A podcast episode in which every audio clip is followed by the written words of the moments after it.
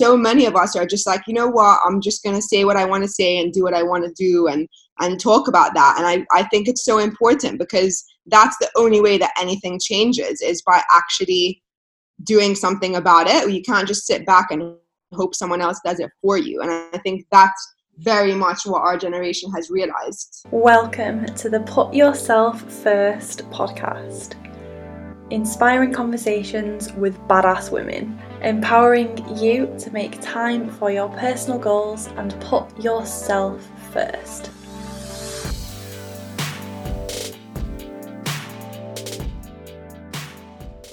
Hi everyone, welcome to this week's interview with Alya Morrow. Alya has just released her first book, The Greater Freedom: Life as a Middle Eastern Woman Outside the Stereotypes. You can now get it on paperback on Amazon in the U K and on Kindle, and you can pre-order internationally too. So make sure you head to the show notes. I will link all the links you need to know wherever you are in the world to get the book because I think it's such an important read. I'm digging into mine and loving it. Today we dive into more of the themes in the book around stereotypes, feminism, identity. Alya is Egyptian, born in Cairo and grew up in London.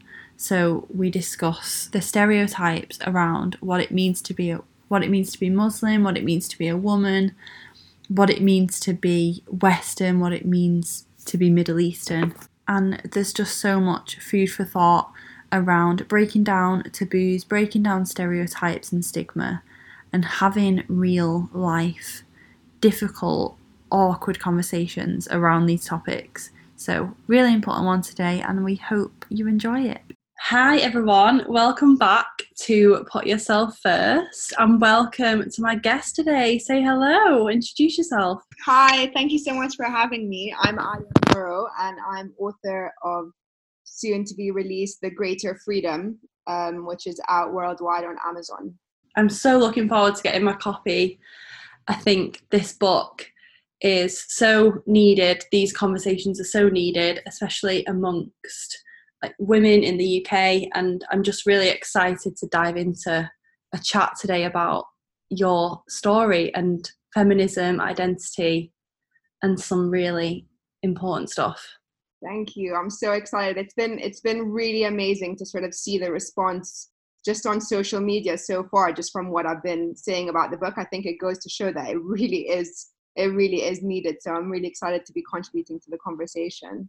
Let's go back as far back as you want to go. Um, where does your story with all of this begin? Because I know this book is a bit of like a, a bit of a memoir for you, would you say? Yeah. So it's it's um, part memoir, part cultural commentary. So I've essentially used my life experiences to kind of explore being Egyptian and being raised in London and, you know, the kind of similarities in cultures and the differences in cultures and how to sort of find your way when sometimes you're being told two very different things. Um, I'm a journalist originally, so I've been writing for quite a long time now. I'd say maybe almost ten years professionally.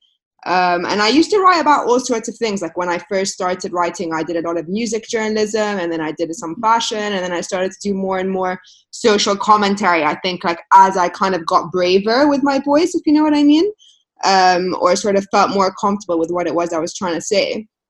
And then it must have been maybe two, just over two years ago, so it really feels like it's been a lifetime, um, where I kind of thought I really have to sort of explore this identity thing, because it was never really anything that I thought, not thought about, because obviously I guess I kind of did, but it wasn't anything that I ever thought of writing about. I kind of just thought I'm human and like I'm telling human stories, and that's true. But I think because of sort of the state of the world and, you know, everyone really othering each other in many ways, and, you know, the first thing I think that made me want to write the book is I was in a, in a taxi, in an Uber, and he was like, oh, where are you from? And I was like, um, I'm Egyptian. And he was like, what? And he, he he couldn't believe it. He was like, I thought you were Spanish because Arab women are always veiled.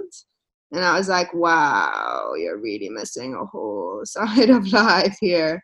Um, and that was one of the first things that really made me realize how important it was to kind of, yeah, contribute to, to the conversation of what it means to be an Arab woman or a Muslim woman, especially living in the West. Yeah. And tackling the stereotypes like you've just shared there is a perfect example of that, like, instant surface level judgment of someone based on yeah. what you think they should be. Yeah, and there's so many minor examples of that. Like, even growing up, I I was always out clubbing and, you know, drinking and all the rest of it. My family drink, all my friends drink. It was never a thing. And people would be like, oh, well, if you're if you're Muslim, then how come you're drinking or whatever? And from really early on, that sort of made me shy away from from saying or thinking or having anything to do with being Muslim, because I was like, well, you guys automatically have all of these assumptions, people from within and outside the culture, to be honest. Um, so I was like, well, if if if this is what you think it means, and then then I'm not that. So it kind of even gave me imposter syndrome with who I am and what my religion is supposed to be, because actually you're just born into your religion in, in, in Islam. Can we talk about, like, the pressures on young women specifically, young Muslim women specifically, or even, you know, women from all different cultures who are mixed race living in the West, how the pressure of that and the, would you call it like an identity crisis, or feel it like a pressure to choose either side? Like, how have you experienced that? I think it's quite interesting because it does sometimes feel like, like I have a chapter exploring this in my book where, especially growing up, I'd be going out or whatever. And my mom, again, is really chilled. Like, she's not at all the stereotype of what you think she's supposed to be or whatever. And she'd be like, we don't do these things, when I'd ask her if I could go clubbing with my friends or if I could have my boyfriend come over or whatever. She'd be like, we don't do these things.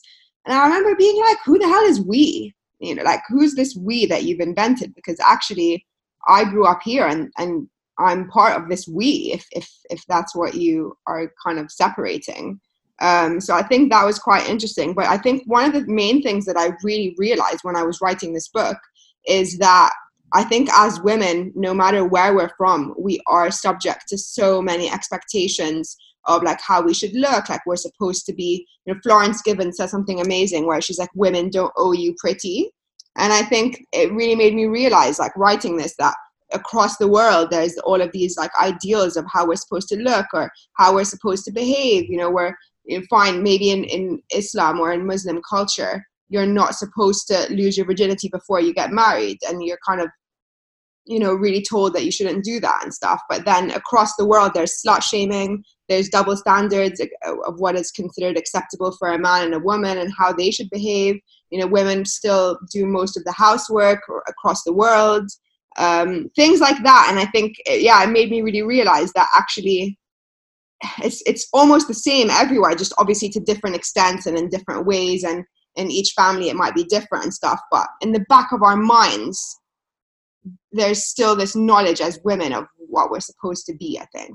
I remember you put on your Instagram the other week, like, your mum read it and said, oh, like, this makes sense to me. Like, I'm a feminist based on what you've said in the book. And I think when you, when you talk about it in such a frank way, like you just have, you know, questioning why we're told to be certain things or why we're not allowed to do certain things. I think that's, yeah, a really powerful way to open up the conversation about, again, something that even in twenty nineteen, like, isn't discussed enough amongst women. The the word feminism still has quite a negative con- like connotation and stigma as well, I think. A hundred percent. And I think that's what my mom was getting at when she said that, because every time, and even I used to say, I used to be like, I'm not a feminist, because what I thought it meant is, like, I hate men, and oh, and I'm, like, really ugly, and I burn bras, you know, all these stupid things of, of what the patriarchy essentially has told us feminism is, in order to try get us not to kind of take part in it. But my, when my mom said that, it really made me realize, like, yeah, we've all been brainwashed into thinking that to want equality for women is hating men, and that's not at all the case. Like, actually, the patriarchy is, is damaging men just as much. Well, no, just as much is an overstatement, but it's damaging men too. They're not allowed to cry. They're supposed to be super macho and all of these things, which is not healthy. Like, there's this crisis of masculinity now where men are committing suicide thanks to the patriarchy and the expectations placed on them. So actually it's, it's not good for anyone. And the only way that is going to change is if people have uncomfortable conversations about it. Exactly. A hundred percent. Exactly that. And I think especially like, especially writing the sex chapters, I have a chapter on losing my virginity and a chapter on like just sex in general. And those were so scary for me. But I think that if we can't own our bodies and if we can't do what we want with our bodies, then there is no equality. That's ultimately what it, that's the first step, I think, in many ways. Really important to have these conversations, even if and when we like are cringing on the inside sometimes, to have to do it. Yeah. Sometimes I'm talking about stuff on the internet and I'm like, my dad listens to my podcast and I'm just like, oh, but it's so important. Like, we need to ha- have these conversations. And I think that's partly what's so amazing about our generation is that we are, you know, so many of us are just like, you know what, I'm just going to say what I want to say and do what I want to do and, and talk about that. And I, I think it's so important because that's the only way that anything changes is by actually doing something about it. You can't just sit back and hope someone else does it for you. And I think that's very much what our generation has realized. I always think it's really interesting to ask women who sort of self-identify as a feminist, if you could say, do you have a moment that you can remember where you took that step back and thought, oh, like, this isn't right? Or maybe if you had like a teacher or, you know, someone who was really influential in making you think about these things, because not everyone is thinking about them. I think it was sadly a lot more recent than that. And honestly, I look at some of the like younger, like teenagers and early twenties, and I'm just like, wow, you guys are so lucky that you had so many people to, to kind of make you realize what you thought, if you know what I mean, because I feel like it was only when I started writing during, professionally as a journalist, and I started to read more and more kind of female writers, and I, I started to really delve further into this world as I started to write for more and more women's magazines. And I think it was really only then that I started to be like, wow, women are amazing. Like, as I started to see the stories that we tell about ourselves and about each other, that's when I really realized how amazing we are. And that sounds really sad to say that, because it was very much overdue. What is it like, and what was it like being so open about like what you're thinking, your, it's like your personal development and your story, really. I, I always am interested to hear from people who are so open about their lives on the internet, essentially, and almost you're unpacking and you're growing as a woman with your opinions and your beliefs around all of these quite heavy topics. What was it like being so public about that, and obviously writing a book about it? That must have been a really like vulnerable, tricky thing to navigate. I think it's funny because I've always been actually very open. Like, I remember I used to get bullied quite badly at school, um, and I'd go to Egypt and I'd see my friends there, and I would like tell them all the stories, and I'd laugh about it, and I would just kind of weave this story, even though I was so sad and I was really getting bullied. Like, they were horrible times, but I found a way to kind of make it into a story um, and laugh with my friends about it. And I think that was almost a very early way of kind of getting to grips with firstly being so open and vulnerable, and then at the same time realizing that in making it into a story, not that I'm fictionalizing or anything, but I mean in terms of just repeating it and kind of g- getting the, the the crux of it out there to to explain what was happening, or to laugh at the some of the ridiculous things that were happening or that was being were being said to me. I think that was when I started to really understand the power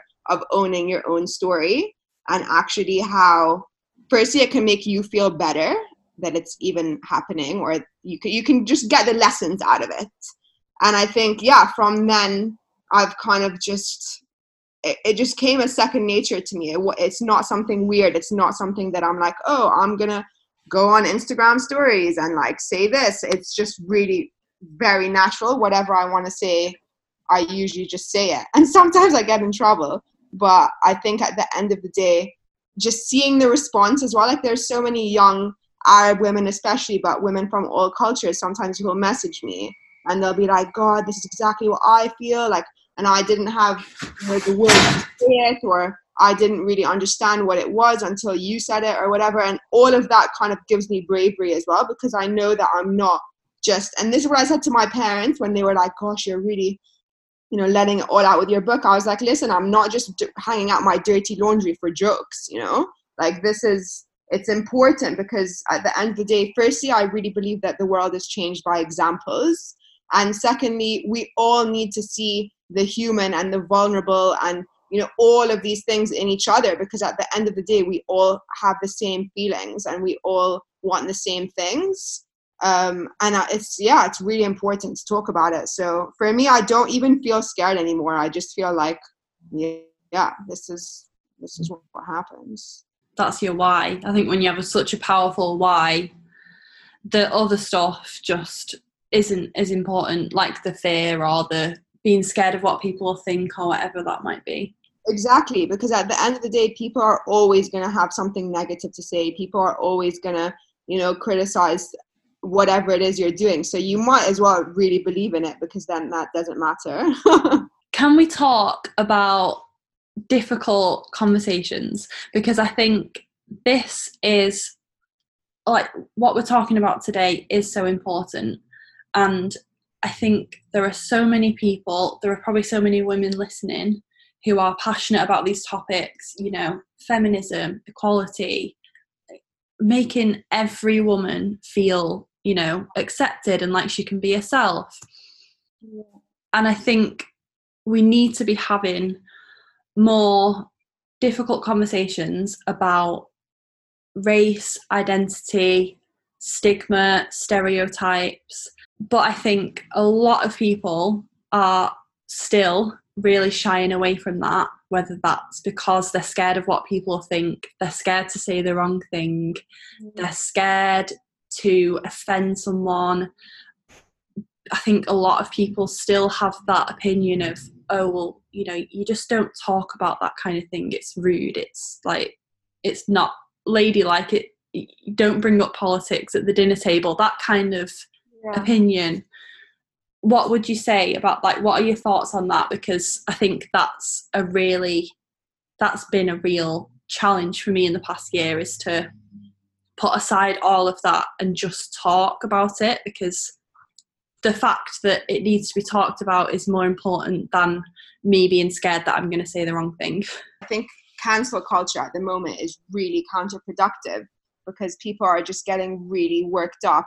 And I understand, I understand why, because it's like when it's for so long, people have been marginalized or, you know, any of these things. And then now it's like, doesn't need, it's not that way anymore. And it's like, oh, well, just, just let us be how we are. And I think that's so understandable. But at the same time, I think there needs to be a little bit of kind of generosity. My friend has this term where it's generous assumption. And I think it's very important for us to have generous assumptions in general, especially right now, when we shouldn't automatically assume that someone's being racist or being, you know, all of these things. We should, especially when it seems like they're really trying to understand, because there's so many things now that are that are normal, thank God, which in our grandparents' age it wouldn't be.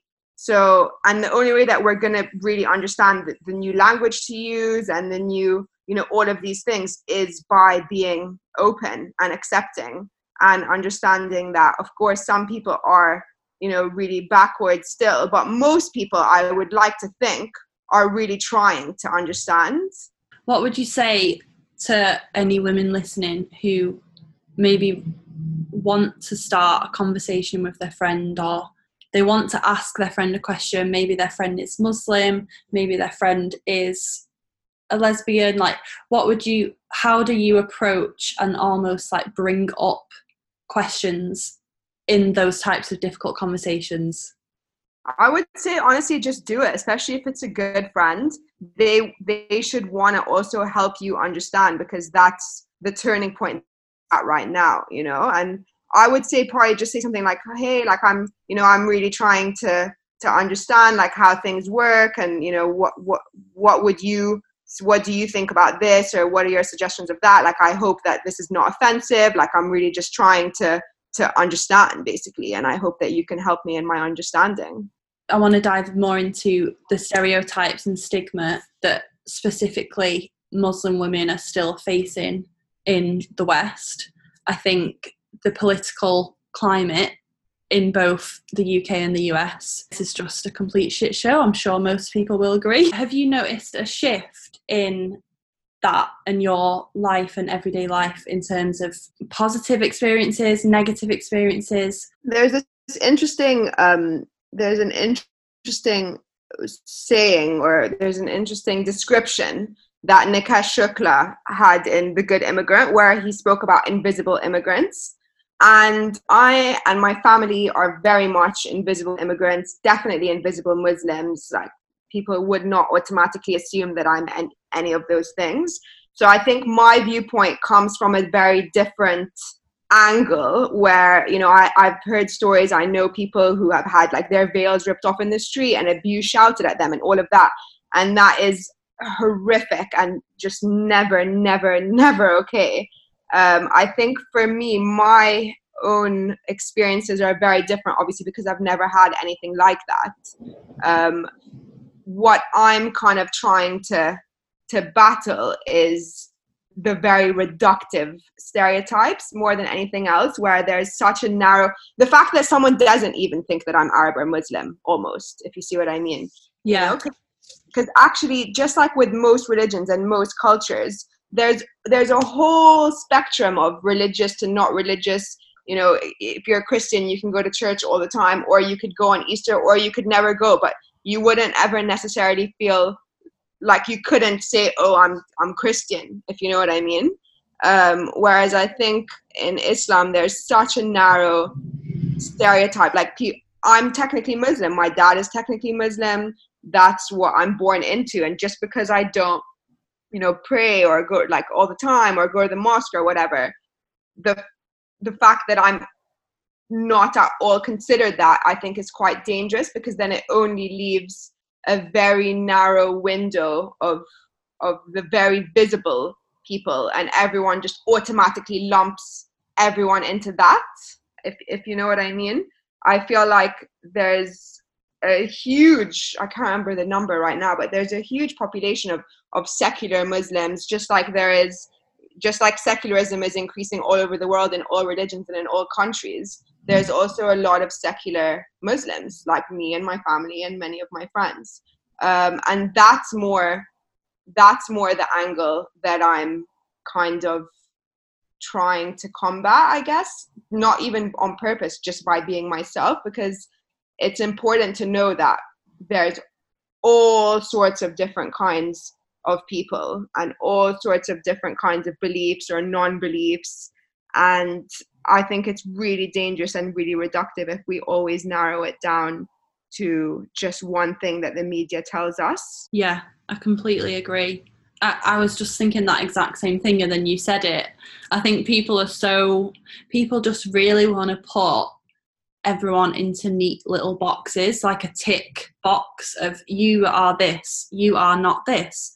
And I've noticed it even in conversations about feminism as well. The stereotype that a, Mus- like a Muslim woman, like you've said, you know, is veiled, is m- like modest, and therefore is not allowed to be a feminist, or that the fact that a hijab is not feminist or um, oppressive to women. And I just think we're so quick to judge, and we need to just ask more and talk, because women are allowed to be whatever they want to be. And I think especially in relation to the hijab, it's such a difficult one. Like, there is this, there's this um, there's this quote that I have in my book, I can't remember exactly, but to paraphrase it, it was basically saying that, you know, in, in Muslim majority countries, especially in ones where where you have to wear the hijab, like in Saudi Arabia, for example, that's a very different thing to, like by law, I mean,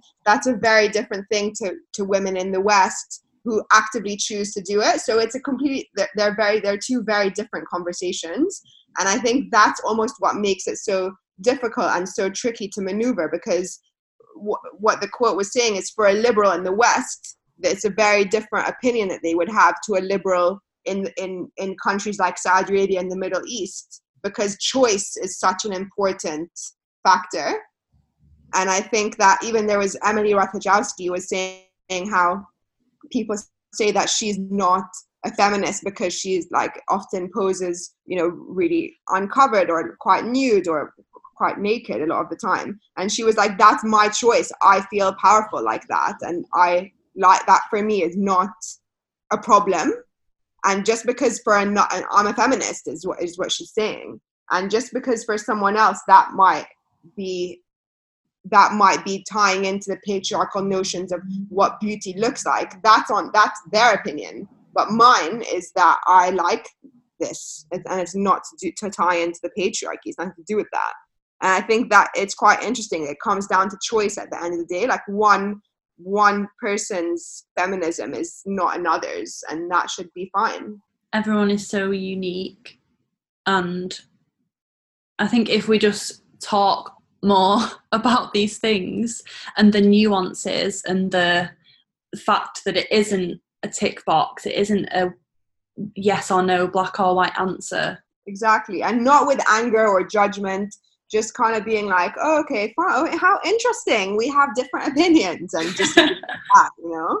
I always think when people, like, my belief in life is to obviously be yourself and speak your truth and live your authentic life.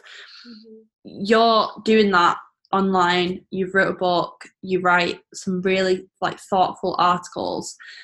I'm assuming that you have to come up against a lot of dickheads or a lot of people who actively disagree with you and want to let you know about it.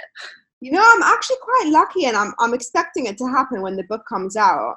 Um, I haven't really had that much abuse. I'm scared to say it because I'm like, God, I really don't want to jinx it.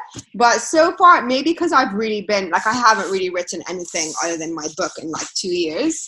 So maybe, I don't know, I'm assuming that once the book, like my whole book is basically saying, let's be free. Like, let's do, if you want to have sex, have sex. If you don't want to have sex, don't have sex. If you want to, you know, go out, go out. Like whatever you want to do, do that, as long as it's authentic to you. Um, so in my opinion, I, that's not anything shocking. I'm just saying that we should all be free. But for some people, that probably will be shocking. Um, I think what is making me not really care is because I think I'm right.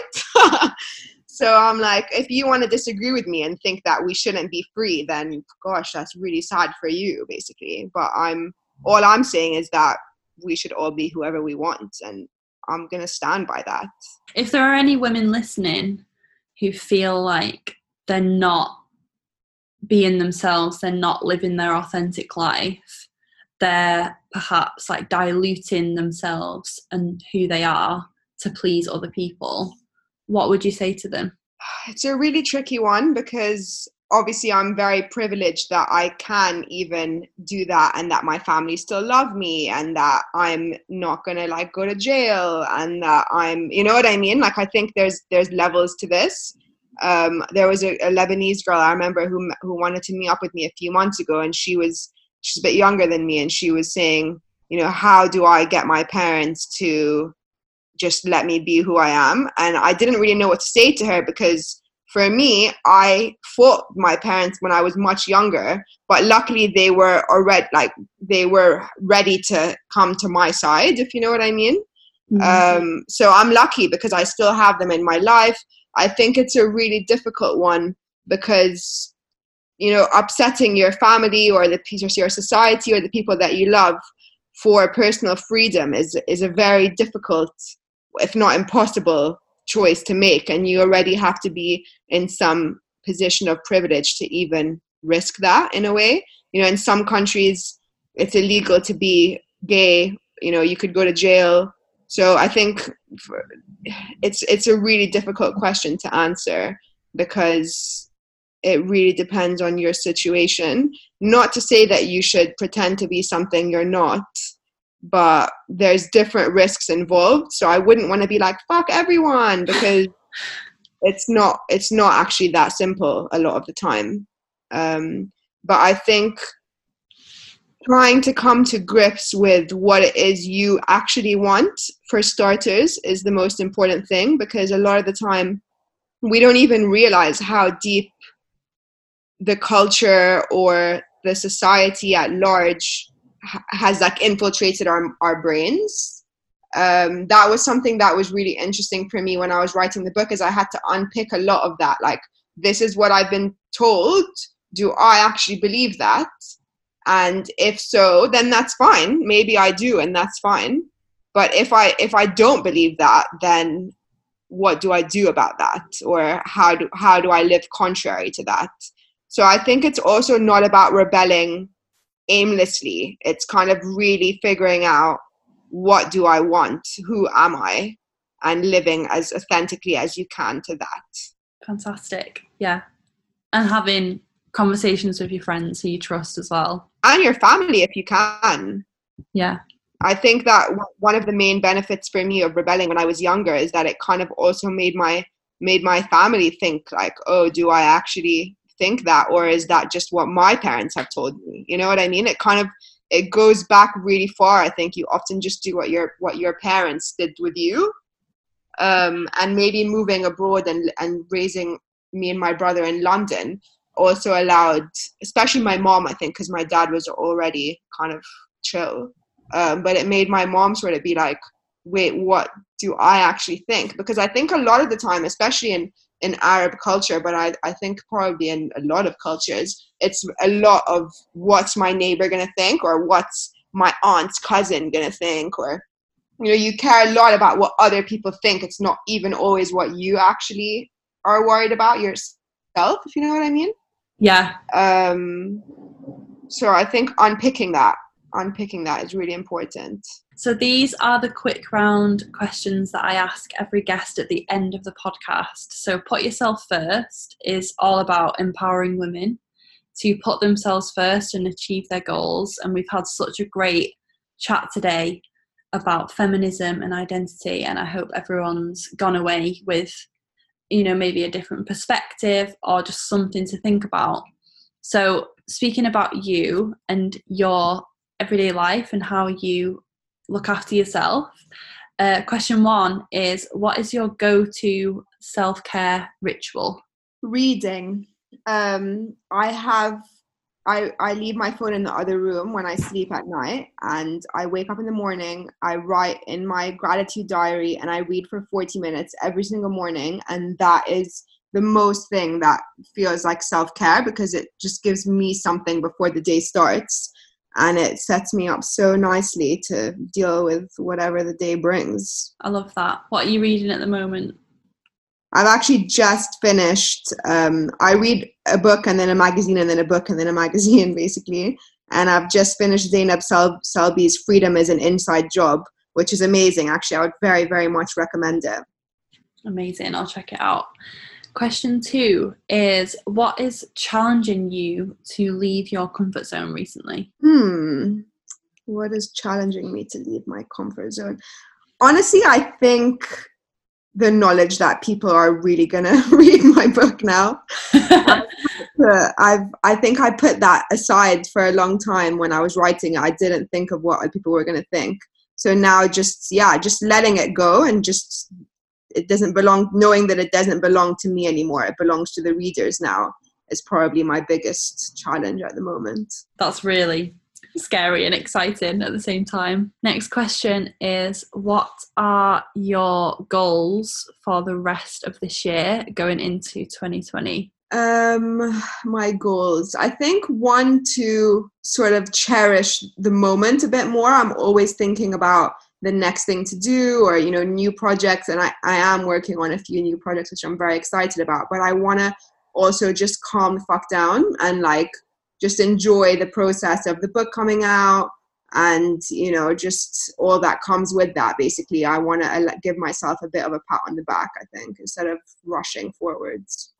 Absolutely. That's so important. And that I, I cannot even imagine like what it takes from you as a, as a person, like ev- your energy, like everything, to write a book and put it out into the world. So yeah, you definitely need some like chill reading time. Yeah. Can you share with us a favourite resource that you are loving recently? And this could be related to what we've talked about today or just something that you really like. I love Trello. I talk about Trello all the time with my friends. They're like, are you all right?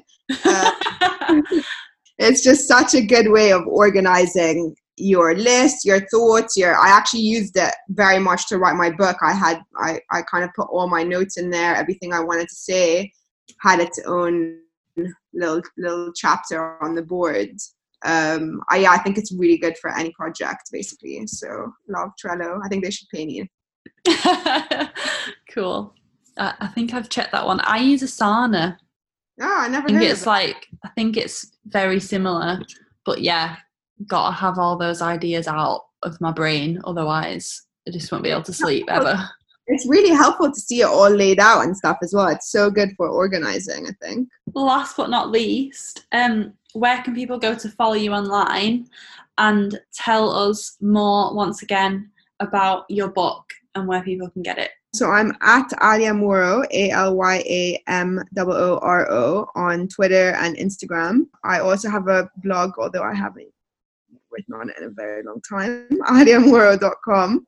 And um, you can pre-order my book now. It's actually available on Amazon First Reads in the U K and in Australia, which means that you can get it right now um, on Kindle for free or paperback for a discounted price. Otherwise, it is available as of October first officially. Um, so it's called The Greater Freedom: Life as a Middle Eastern Woman Outside the Stereotypes. I'll link it in the show notes as well, so everyone can order their copy. Amazing. I've got mine coming in the post today, and I can't wait to read it. I'm so excited to hear what you think. I will let you know. I'm really excited to dig into it. Thank you so much, Alya, for speaking with me today and sharing your story. I think, yeah, as I've said, we need to be having more conversations like this, and I'm just really grateful for women like you sharing your story and having these, starting these conversations and breaking down these taboos online to benefit, you know, generations to come. Thank you so much for having me. It's given me a lot of food for thought as well, so I really enjoyed it. Oh, you're welcome. And thank you guys so much for listening. If you have any thoughts or takeaways, like I said, if you have, if you've had like a whole new perspective, or you've just, you know, got a really interesting thing to add to the conversation, you can um, message us on social media. If anyone wants to chat with you one-on-one, can they D M you on Instagram? Yeah, for sure. D Ms yeah. are always open. Perfect. Thank you so much. Thank you so much for listening to Put Yourself First. If you enjoyed it or you have any feedback, I would love you to leave me a rating and review wherever you're listening to this. And if you'd like to reach out to me on social media to let me know you enjoyed it or just have a chat and say hi, I'm at cat underscore horrocks on Twitter and Instagram. And if you're feeling extra kind, share this on to a friend who you know needs to hear this one too.